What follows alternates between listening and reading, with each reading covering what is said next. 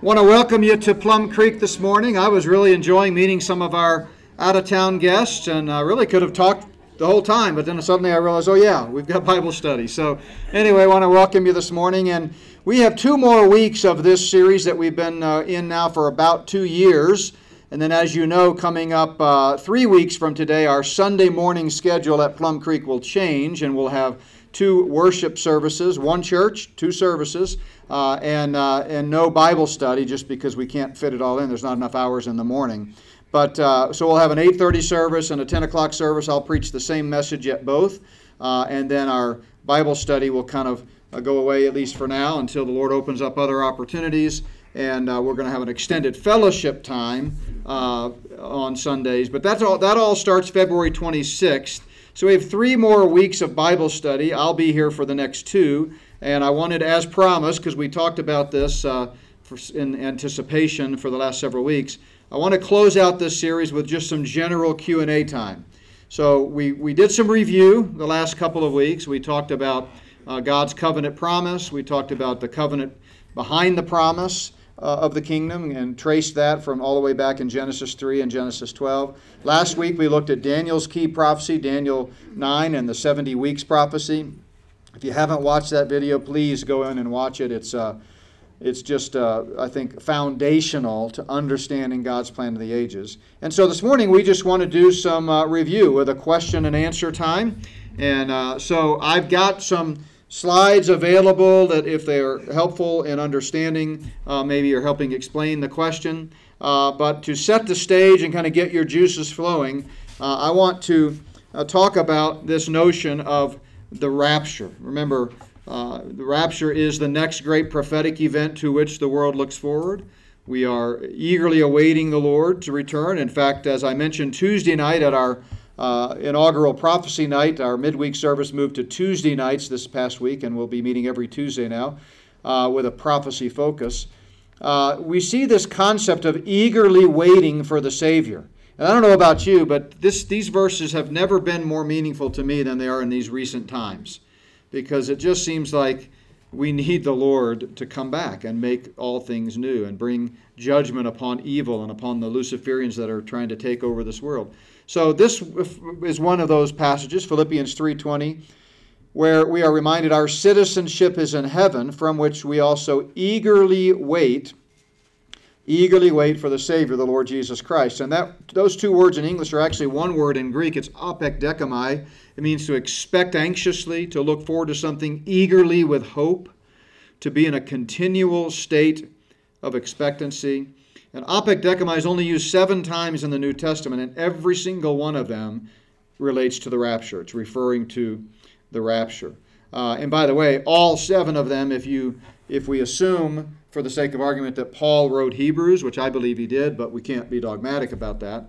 But if, if he did, then that means all seven of these occurrences are by Paul. So every time he mentions this word, it's in the context of the rapture. So we see, for example, in Romans 8, if we hope for what we do not see, we eagerly wait for it with perseverance. In the opening pages of his first letter to the Corinthians, he says, uh, eagerly waiting for the revelation. What's the word revelation mean? Reveal, good.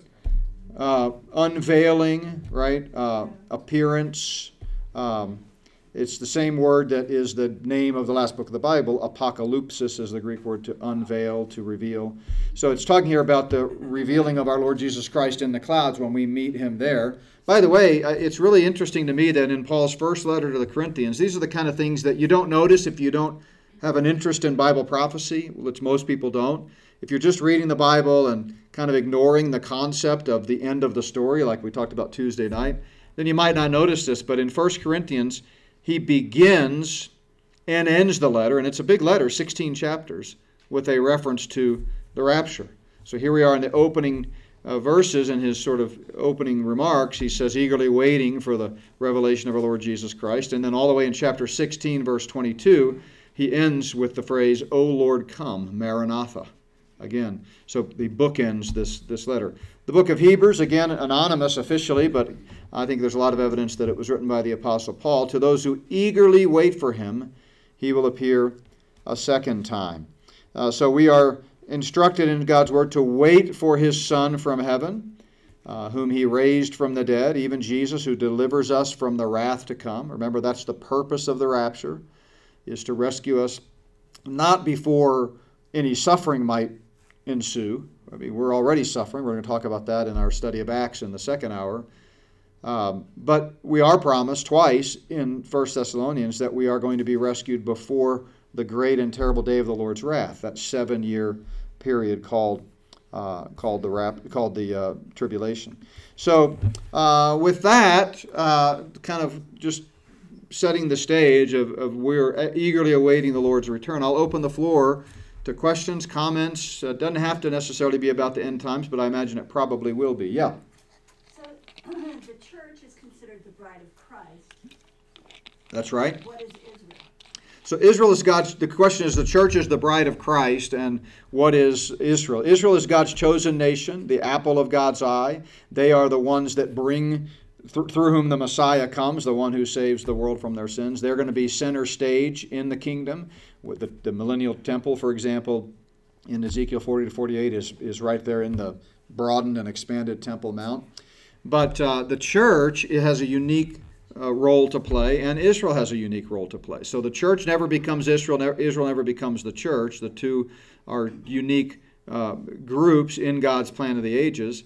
Uh, but what's interesting is that analogy of the bride is also used of Israel in other parts of Scripture, particularly the Old Testament.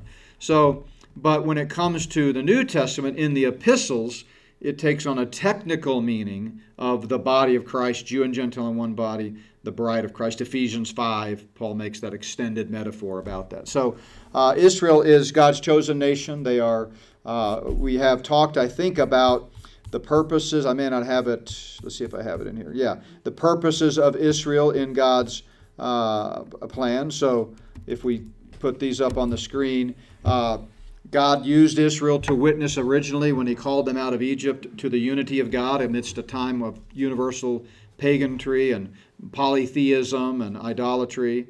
Uh, he used Israel to be an example throughout human history to, to the benefits of serving God. Uh, I mean, what other nation can claim to have been obliterated from the map for 1,800 years, or 1,900 years almost, and then suddenly reemerge with great, you know, fanfare, and now become, with the help of the United States, one of the mightiest nations on the earth? Um, to uh, they, God used Israel to receive and record Scripture. Remember, the Old Testament comes through the hands of Jews and most of the New Testament.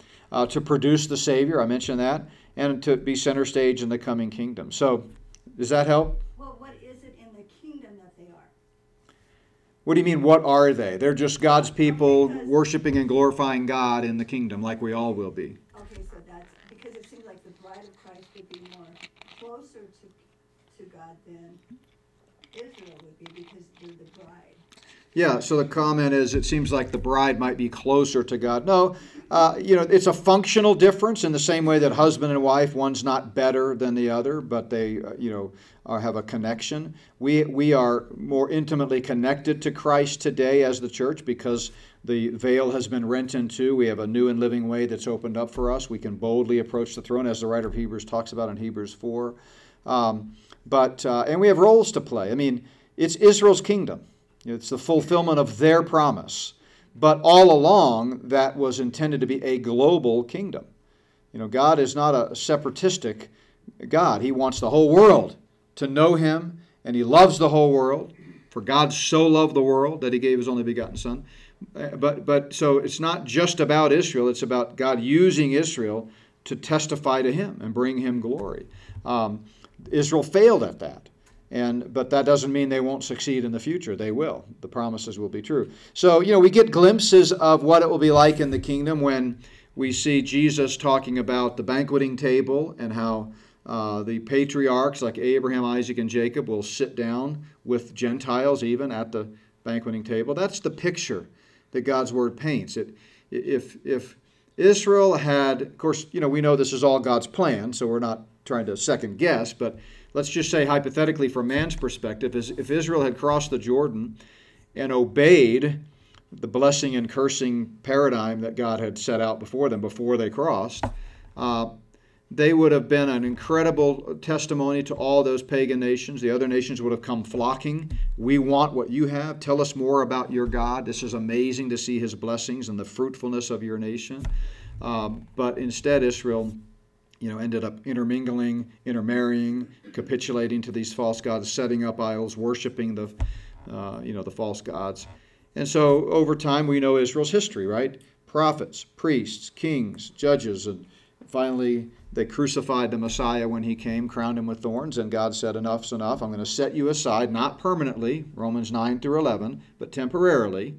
And he brings in the church, a mystery previously undisclosed. It was certainly known to God's mind, his plan, but it's a mystery. And then we talked about that last week with Daniel 9. Uh, and we are center stage today. And by the way, we have the same calling and obligations that Israel had.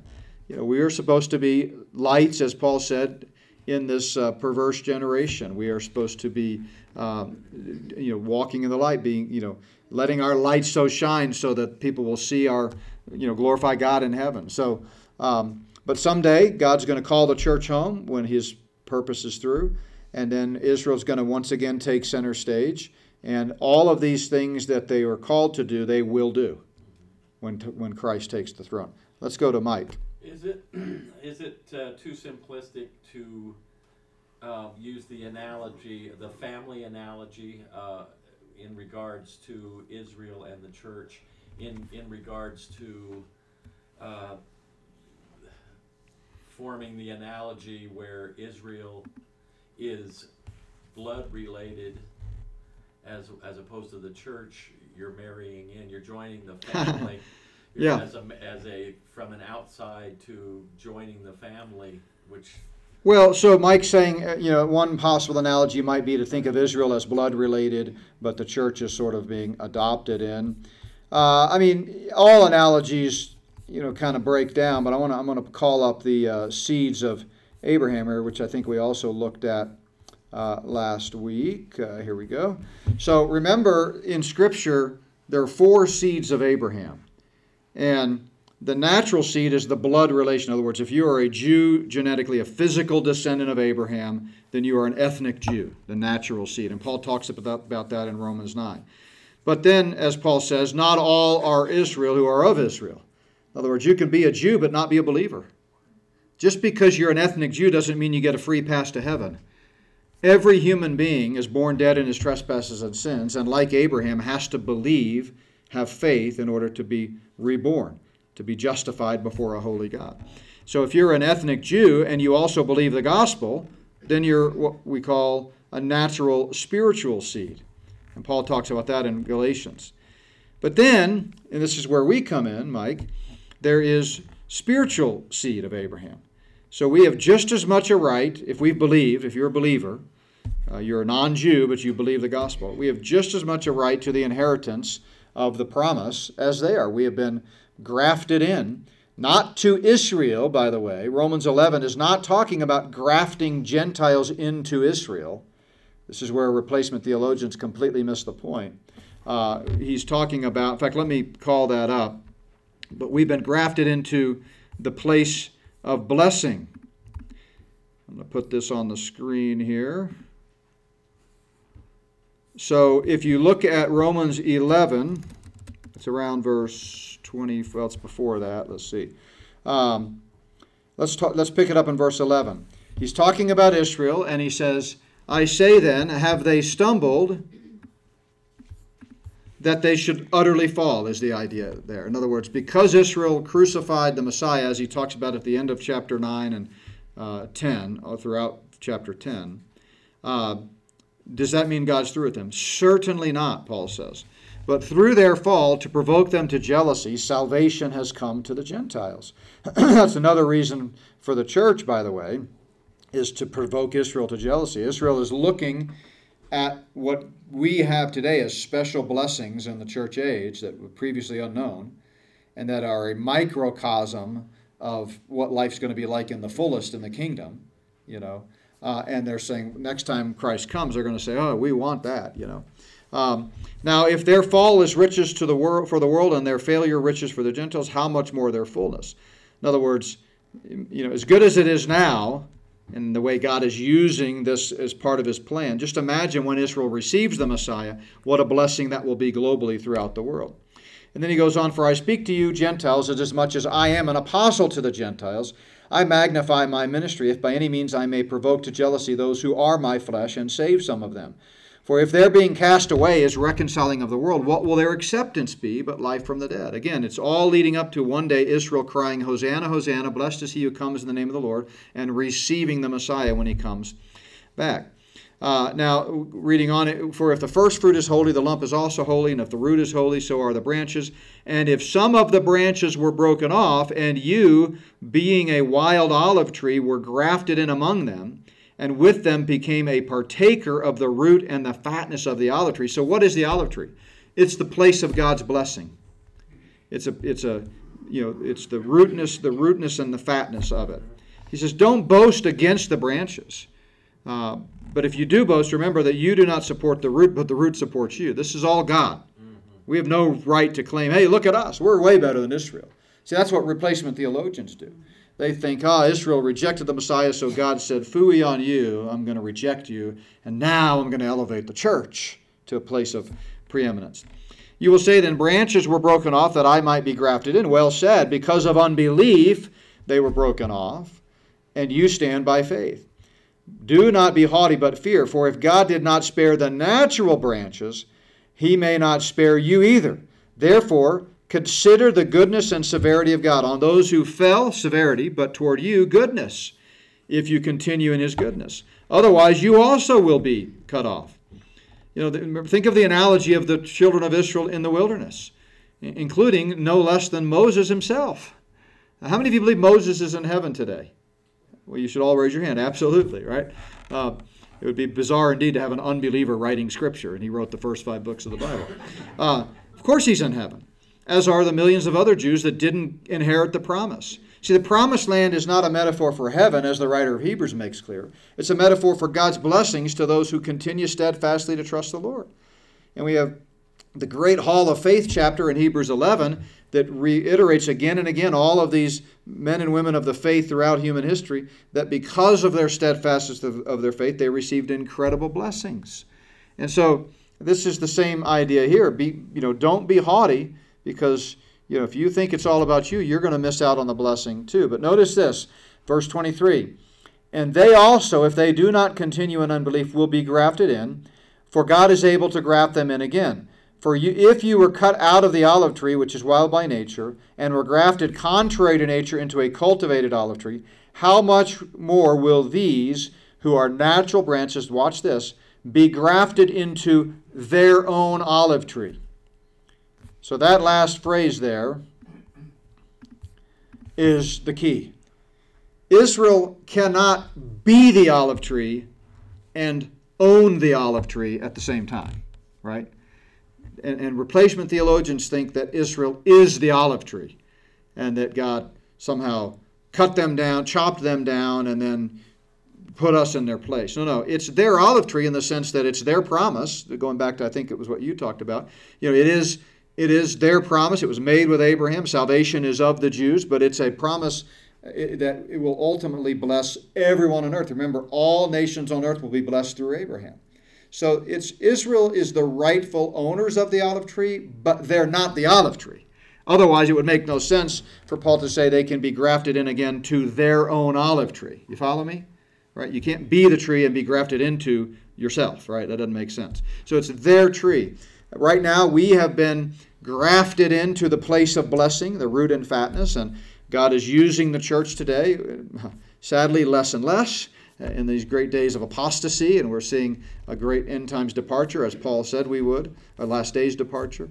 But uh, still, someday God will graft them back into their own olive tree once again, and all the world will be blessed through them. And this, then he comes and actually quotes Old Testament second coming passages here. He says, for I don't want you to be ignorant of this mystery. You know, the church is a mystery. This present age of us being grafted into the place of blessing is a mystery. Lest you should be wise in your own opinion. Right now, blindness in part has happened to Israel. Why does he say blindness in part today?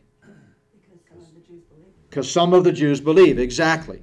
You know, and Paul, of course, makes the case that he's one of them, right? in chapter 9. Uh, so blindness in part has happened to Israel until the fullness of the Gentiles has come in.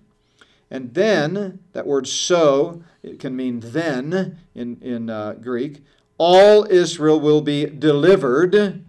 Um, as it is written, the deliverer, that's Christ, the Messiah, will come out of Zion, and this is my covenant with them. So, uh, so yeah, it's, it's, uh, it's helpful to actually look at the text because replacement theologians just some, summarily make statements and say, oh, yeah, well, you know, uh, look at Romans 11 and the olive tree. I've proven my point. The church has replaced Israel.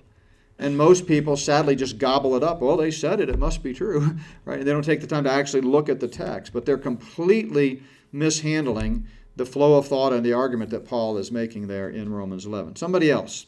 Yeah. So in Matthew 24, Jesus, beginning in verse 15, talks about the Great Tribulation and particularly the second half of the Great Tribulation. Mhm. And in verse 22, he says, And unless those days had been cut short, no life would have been saved, beginning, uh, oh, but for the sake of the elect, those days were cut short. Is he talking, what's he talking about there? Is he talking about Israel? Is he talking about Yes. believers? Or? He's talking about Israel uh, there. And so he's talking about that seven year tribulation. At the midpoint of it, which he mentions in verse 15, the Antichrist will set himself up as God in the Holy of Holies and demand that everybody worship him. And, Jesus says, he's speaking to the future nation of, of Israel that will be alive when this happens, in the same way that Old Testament prophets were speaking to the first century nation of Israel that were alive when the Messiah came the first time, right? Very common for prophecies to speak to a current generation about something that a future generation will actually fulfill or realize. But anyway, he says, when you see this, head for the hills.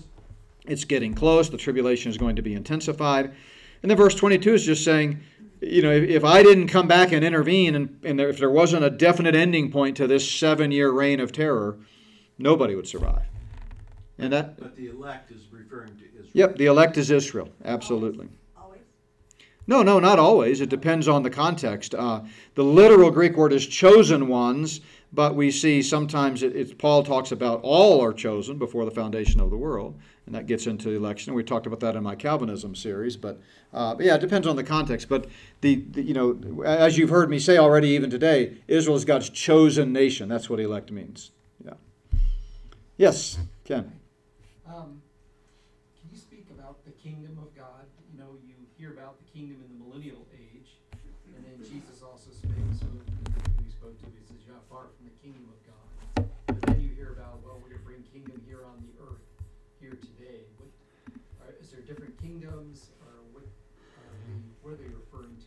So the question is about the kingdom, uh, and you know, uh, you, you, when we see the word kingdom mentioned in the New Testament, what does it refer to? Is that a good summary, basically, what you're saying? Yeah. So the term kingdom always, almost always, there's a couple of exceptions, but almost always refers to the future earthly kingdom. And we, two, I think three weeks ago or three times ago, we we traced that promise of the kingdom all the way through. And then we looked at the covenant behind the promise in Abraham in Genesis 12. But the, the kingdom is referring to the, the earthly kingdom. When Jesus came on the scene and John the Baptist just before him and said, The kingdom is at hand, he meant the king has come. I'm here. Uh, so it never refers to a spiritualized, nebulous, sort of metaphorical concept the way replacement theologians say it does. There is a couple of places where the term kingdom is broader. Uh, for example, when we see Paul saying that we, by faith, we've been transferred from the kingdom of darkness into the kingdom of the Son of His love. So there is a sense in which God is the ruler of all creation, but that's a that's a non-typical use of the term. The 99% of the time you see the word kingdom, it's referring to the physical, brick and mortar, geographic boundaries, throne, temple, reign of, of Christ.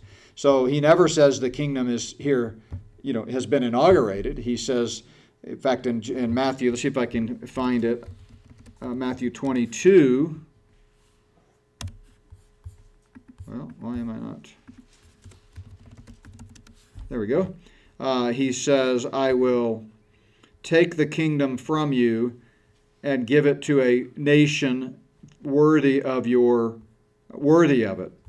Um, might be in 21. Yeah, there it is, 2143. This is toward the end, the final week of his life. He's ridden into Jerusalem on the back of a donkey. He's you know, cursing, cursing the fig tree, overturning the tables of the money changers, and he says all of these, has all of these little interchanges with the scribes and Pharisees. And he says, um, you know, you know, the stone which the builders rejected, quoting Isaiah there, Isaiah 48, uh, or 28 rather, has become the chief cornerstone. And then he goes on, Therefore, I say to you, the kingdom of God will be taken from you and given to a nation bearing the fruits of it. And what, what does he mean? He's saying that first century Jewish nation is going to be set aside, as Paul later explains in Romans 9 through 11.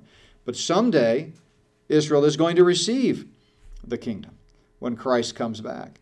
Um, so he certainly, from an earthly perspective, came and again and again offered the kingdom, uh, but they would not have him. Uh, and so when you get to uh, Matthew 23, that's why Jesus, after really issuing those series of woes to the Pharisees, woe to you, scribes and Pharisees, and so forth, uh, for you shut up the kingdom of heaven against men, you know, uh, and so forth. Then he goes on to say at the end, uh, O Jerusalem, Jerusalem, the one who kills the prophets and stones those who are sent to you, how often I wanted to gather your children as a hen uh, gathers her chicks under her wings, but you were not willing. See, your house is left to you desolate, for I say to you, you shall see me no more until you say, Blessed is he who comes in the name of the Lord. He does not say, You shall see me no more because I've rejected you and I'm giving my kingdom to the church. He specifically says, There is a time when you will see me. In fact, the disciples then are so, uh, you know, stunned by his remarks about uh, the house being left to them desolate, because you have to remember this is Herod's temple. Jesus, you know, Jesus is right there at the temple. We looked at some pictures of the temple last week, some diagrams of it, and you know they think that Jesus is going to walk in and, and assume control. He's going to take the throne in fulfillment of all prophecy. And now he's saying, Nope, your house is desolate.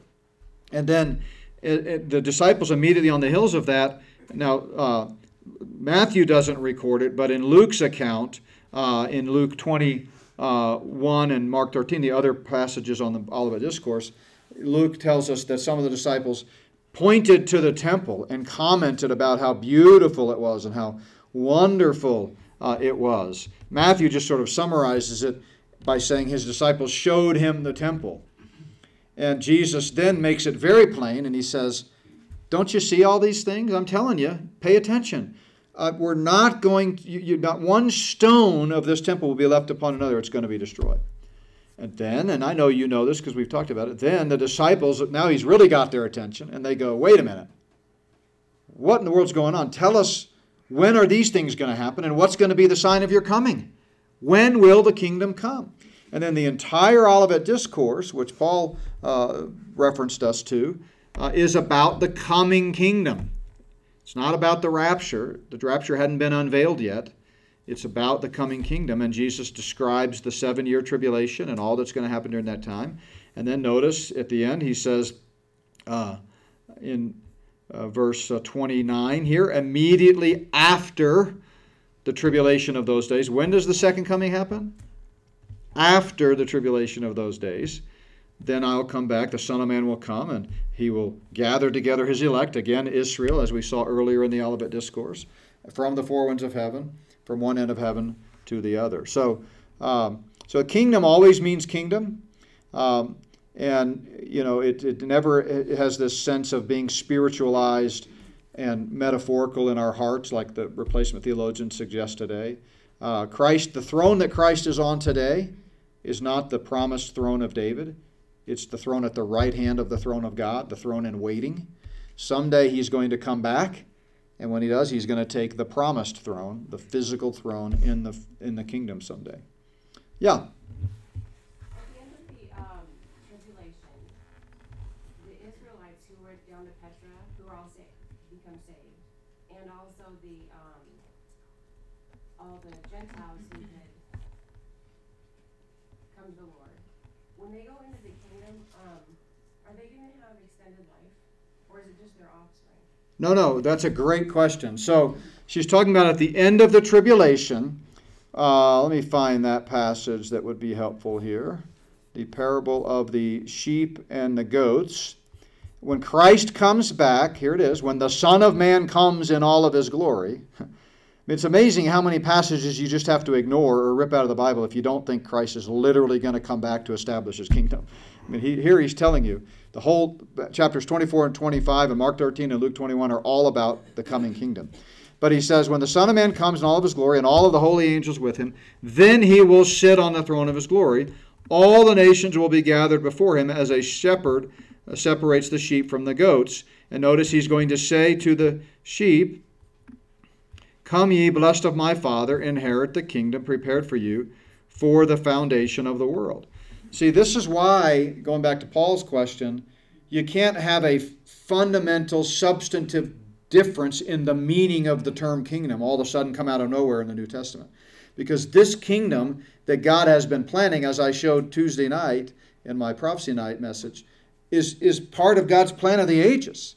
And, and it's going to come, it's going to happen. So, anyway, back to your question. At the end of the tribulation, uh, all of those people who are believers will be, uh, and, and haven't died, you know, they haven't been martyred or have their heads chopped off or whatever, they will inherit the kingdom. They will physically be the ones that populate the kingdom. If you picture the kingdom being a door or a threshold, he's going to say, Come ye, blessed of the kingdom, and they step through it.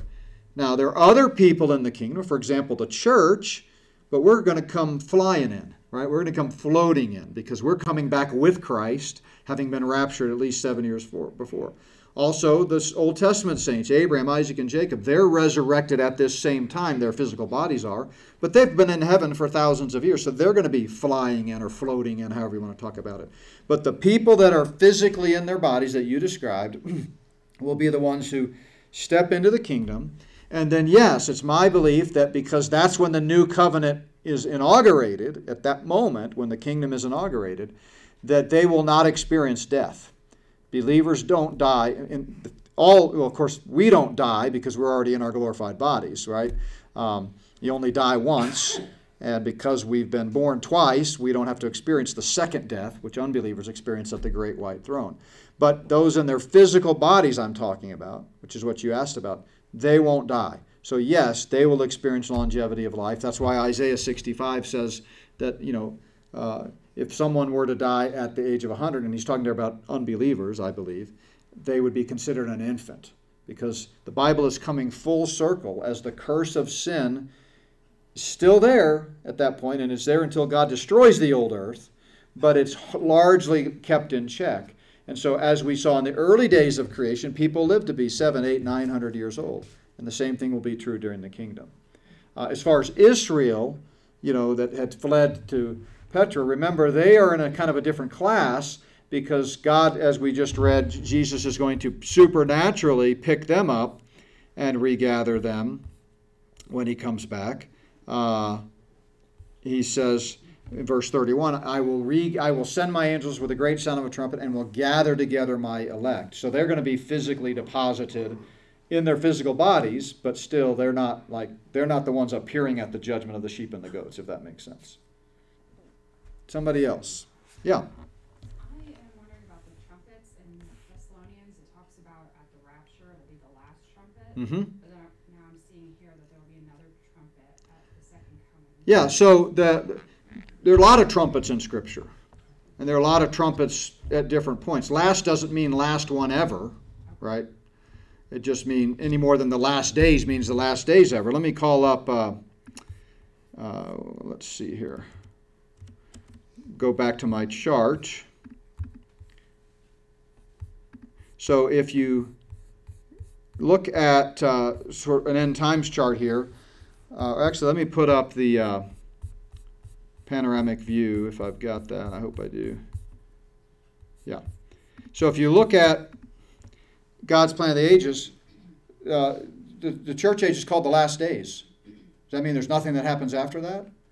No, it's the last in context before the kingdom comes. And the, there's eight trumpet judgments in the tribulation. That doesn't; those aren't the only trumpets because there's another trumpet that comes three years later in conjunction with Christ's second coming. There are trumpets that dealt with the fall of the walls of Jericho. I mean, there are all kinds of trumpets. So last doesn't mean last one ever, but the, the trumpet that happens at the rapture is not the same trumpet that happens at the second coming. Good question. Anybody else? These are great questions. I'm trying to see if anybody texted me. No. Yes. Are all those diagrams, excuse me, diagrams in your book out here? Yeah, so we have a, uh, a not by works book of charts, diagrams, and illustrations that has over a hundred of our most popular ones that people always ask me about. This one's definitely there. Everything I've shown you so far is in there. So that's available uh, in print or in digital form. If you get the digital form, it comes with the PowerPoint slides and a PDF, but it's also available in print. So, and that's if you're live streaming or watching, you can go to notbyworks.org and get that. Uh, Gary, did you about to raise your hand? Start over here. Someone over here? Oh, yeah. Hey. I don't know if this is a great question, but I might have missed a, one of your messages, but could you give me a picture of what the eternal state, new heaven and new earth will look like? 'Cause you're- a picture of what the eternal state. Yeah, just an overview of what that's gonna look like. Yeah, so let's go to the questions about the eternal state, and we did uh, have several sessions on that. And and if you want in more detail in the book, which you probably have, what lies ahead, the biblical overview. There's a whole chapter on the new heavens and the new earth.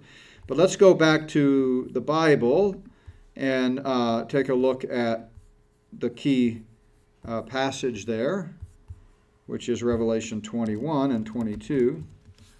Uh, so then I saw a new heaven and a new earth, for the first heaven and earth had passed away. Also, there was no more sea. Then I remember, sea is a symbol and an instrument, is probably a better word, of judgment in Scripture. Think back to the uh, flood, right? So then I, John, saw the holy city, New Jerusalem, coming down out of heaven from God, prepared as a bride adorned for her husband. So here's another place where we see that marriage metaphor. This is not talking about the church, but God uses that metaphor all the time. In, in the Old Testament, Israel is uh, the name of Jerusalem is changed to Beulah land. Beulah means married. That's what the Hebrew word Beulah means.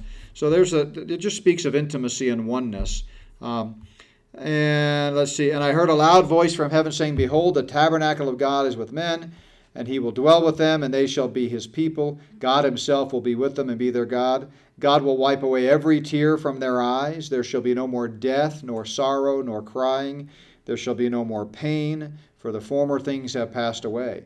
Then he who sat on the throne said, Behold, I make all things new. And he said to me, Write, for these words are true and faithful. So, the best way to picture what life will be like in the eternal state, and remember, the kingdom is uh, not just a thousand years, the kingdom is uh, the entire, uh, from the time Christ comes back until the, you know, in perpetuity for all of eternity. So uh, that's why you'll notice on my charts I have it called the Messianic kingdom, and I have it split up between the millennium, which is on the old earth, and the eternal state, the new heavens and the new earth.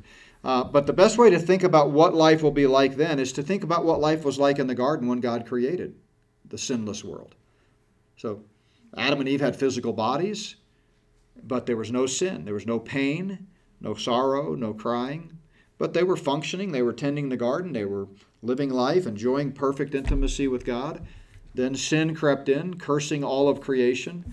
Uh, and God then set in plan this motion. I mean, it was a plan before the foundation of the world, but his plan, as we talked about Tuesday night, then is coming full circle to a pre fall uh, time like we had in the Garden of Eden. Will the church age people have a different role during that time? Yes.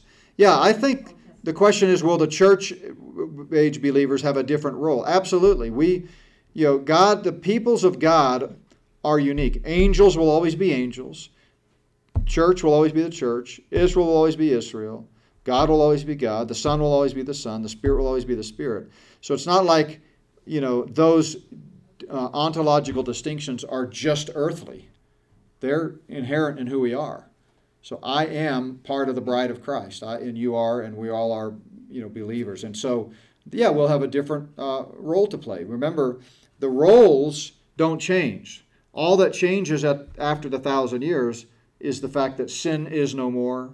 Uh, we're not dealing with the, the devil who's going to be released from prison. He's cast forever into the lake of fire where the beast and the false prophet have been. He's going to be tormented day and night forever and ever. But the roles don't change. What is our role? Remember, Jesus said we're going to be ruling and reigning with Him, uh, governing. Uh, so yeah, no, none of that, none of our distinctions change. It just is in a, it's in perfect setting, perfection. Uh, Gary, At what point is the temple rebuilt? at what point is the temple rebuilt? Well, if I knew that, you and I would go to Vegas and we could solve all of our space problems just like that here at Plum Creek Chapel. Um, After the rapture? Uh, the question is when will the temple be built? We don't know. It could be before. There's no no indication. We know that it has to be built in order for the Antichrist to set up camp there. And it also seems that in the first half of the tribulation, the Jews during that time of relative peace, as you see uh, here, uh, that is peace in terms of governmentally. They're not, you know, the, the Antichrist signs the seven-year treaty with Israel and he keeps it for three and a half years. During that time they're coming up to the temple engaging in sacrifices and all of those things. So we know that the temple is in existence you know by the time of the antichrist. Whether that gets built before the rapture or after remains to be seen. Remember you've got this big unanswered question mark here between the rapture and the start or the signing of the treaty a lot could happen in there, especially if it's a prolonged time. We don't know how long that time is. I've al- always suggested, and my best guess is it's a matter of months. And as we talked about uh, uh, Tuesday night at the Battle of Gog and Magog, I think that's when Ezekiel 38 and 39 war happens. But let's say that's years. The temple could be built in that time. But it could also be built, you know, now and already be in place before the rapture. We don't know. Yes. Okay, back to the eternal state discussion. Um, are- is every, I'm assuming every single person is gonna have a resurrected body, Sure. and also, I've always been confused about who's gonna be in the New Jerusalem and who's gonna be on the actual earth. And do we all go back and forth? How does that Yeah, so the question is, and this will have to be the last question because I just realized we're already late. Um, the uh, question is about the New Jerusalem, who's going to be going there, and then is everyone in the eternal state going to have a resurrected body? That's an interesting question. And the answer is no, but why? Why is it that not everybody will have a resurrected body? Because some might not have died. For example, if the rapture were to happen today, we never experience a resurrection, we experience a translation. That's what 1 Corinthians 15 is. So Paul says the dead in Christ, believers that have already died, rise first. Their bodies are resurrected, just like you say, to put on their glorified body. But then he says in 1 Corinthians 15, uh, we shall not all die, but we shall all be changed in the moment in the twinkling of an eye. So for church age believers that are alive at the rapture, we never experience death, which means we never have to have a resurrection. So the better way to phrase the question, we might say, will everybody in the eternal state have a glorified body? And yes, absolutely. Another example of someone who won't die would be who?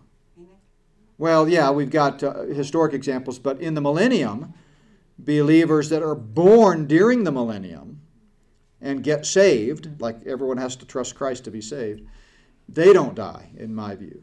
So they will be translated at some point prior to the eternal state. So yeah, there will be everybody will be in their glorified bodies, but that doesn't mean they have a resurrected body because not everyone experiences death.